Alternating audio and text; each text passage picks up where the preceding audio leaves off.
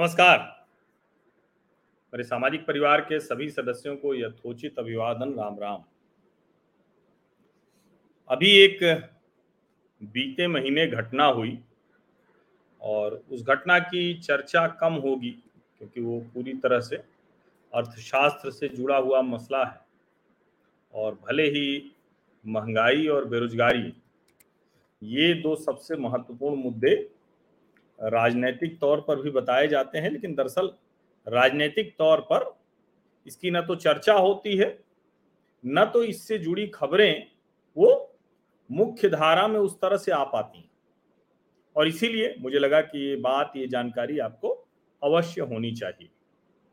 दरअसल किसी भी देश में जो वहाँ की सरकार है, वहाँ के उद्योगपति हैं, वहाँ के निवेशक हैं, उनका पैसे लगाना उनका उद्योग धंधे लगाना, उनका रोज़गार के अवसर पैदा करना, उनका जो उस देश का शेयर बाज़ार है, उसमें योगदान, वो सब शामिल रहता है और उससे बड़ा जिसको कहें कि महत्वपूर्ण होता है। लेकिन इसके साथ यह भी बड़ा महत्वपूर्ण होता है किसी देश के विकास के लिए, किसी देश में रोज़गार के अवसर के लिए, वहाँ के उद्योग धंधे अच्छे से चलें, इसके लिए कि उस देश में जो दुनिया भर के निवेशक हैं, वो आ रहे हैं क्या? वो अपने पैसे लगा रहे हैं क्या? और अगर वो आ रहे हैं तो उनके मन में क्या है? वो क्या दृष्टि लेकर आ रहे हैं? अब जिसको कहते हैं ना कि जब भारत के संदर्भ में बात होती है तो अब तो अलग अलग लोग, अब तो रघुराम राजन जैसे जो इस सरकार के विरोधी हैं, वो भी कहने लगे हैं कि नहीं, ये भारत की स्थिति बहुत अच्छी है। भारत बहुत बेहतर स्थिति में है। ज़ाहिर है दुनिया भर में चीज़ें गड़बड़ हो रही तो उसका असर पड़ेगा।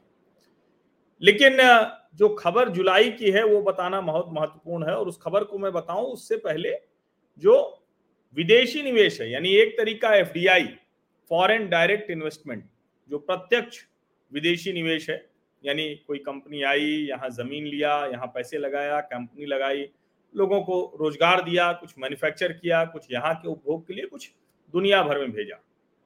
सबसे महत्वपूर्ण और सबसे ज़रूरी होता है एफडीआई तो भारत में एफडीआई बहुत तेज़ी में आ रहा है रिकॉर्ड हाई पर है, सब कुछ है।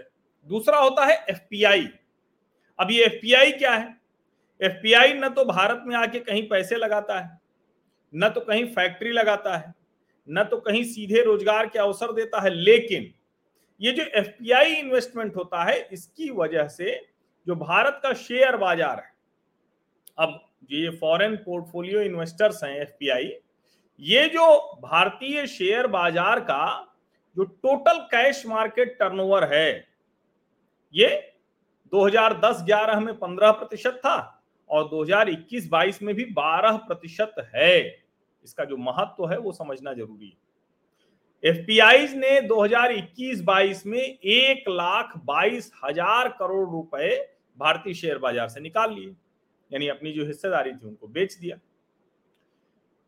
जो अगर हम कहें कि ये क्यों महत्वपूर्ण है एक लाख बाईस हज़ार करोड़ का आंकड़ा जो एफ़ के ने निकाल लिया है 2021-22 में तो 2015, 16, 18, 19 और 19, 20 इनका अगर एक साथ मिला दे तो भी चौरासी हज़ार करोड़ रुपए ही एफपीआई निकाल के लेके गए थे। अब समझिए, पिछले दस सालों में जो नहीं हुआ, वो हो गया।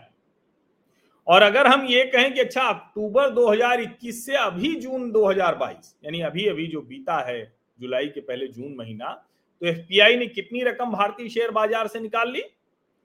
दो लाख छियालीस हज़ार करोड़। अब भारतीय शेयर बाज़ार से एफपीआई का इतनी बड़ी संख्या में पैसे निकालना, इतनी बड़ी रकम निकालना, ये दिखाता है कि विदेशी निवेशकों को कहीं और कुछ मिल रहा है। वो भागने लगे।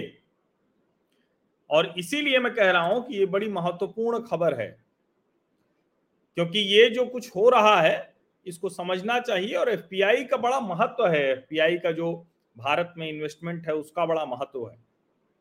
अब जून महीने में ही एफपीआई ने पचास हज़ार एक सौ पैंतालीस करोड़ रुपए निकाल लिए थे। अगर इसको देखें तो मार्च 2020 जिस वक्त एकदम दुनिया भर के बाजारों की दिक्कत हो गई थी, कोविड का संकट था तो उस समय एफपीआई ने इकसठ हज़ार नौ सौ तिहत्तर करोड़ रुपए ये निकाले थे, जो हाईएस्ट है। उसके बाद जून महीने में निकाल लिए। लेकिन अभी जो जुलाई महीना बीता है ये बड़ा एक तरह से कहें कि पूरे के पूरा जो एक भाग रहे थे विदेशी निवेशक फॉरेन पोर्टफोलियो इन्वेस्टर वो लौटने लगे। जुलाई महीने में एफपीआई ने भारतीय शेयर बाजारों में पाँच हज़ार करोड़ रुपए का निवेश किया। अब अगर पचास हज़ार करोड़ निकाल ले गए, पाँच हज़ार किए तो इसका क्या मतलब है?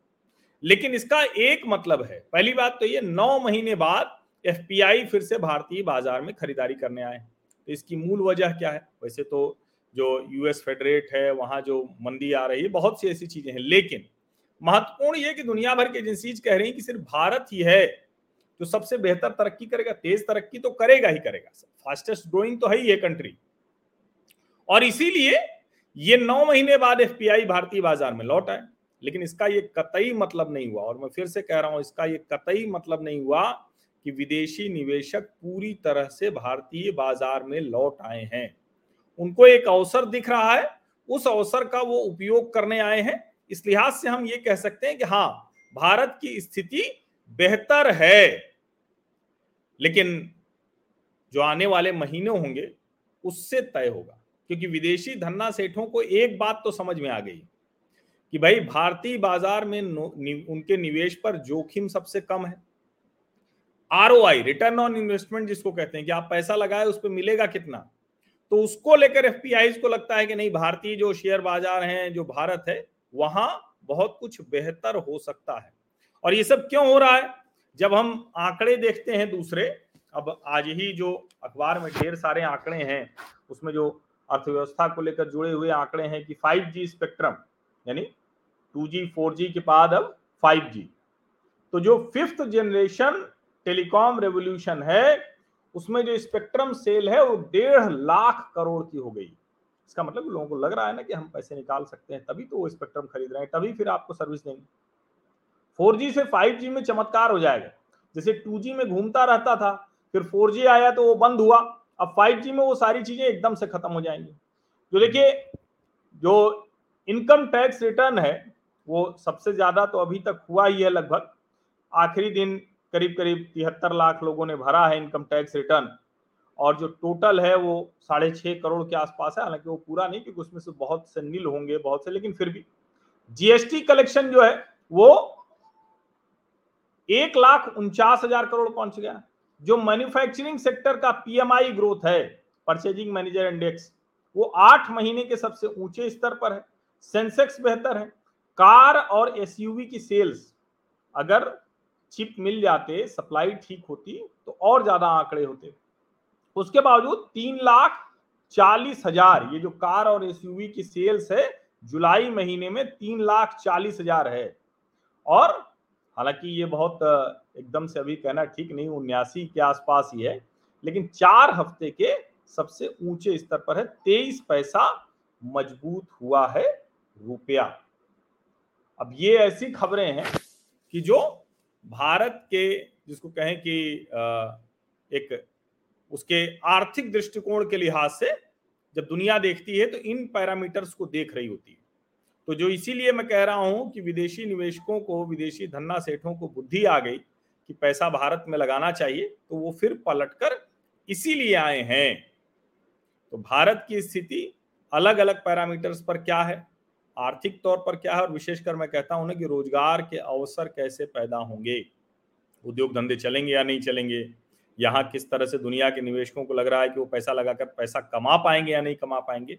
ये बड़ा महत्वपूर्ण है। आप सभी का बहुत बहुत धन्यवाद इस चर्चा में शामिल होने के लिए।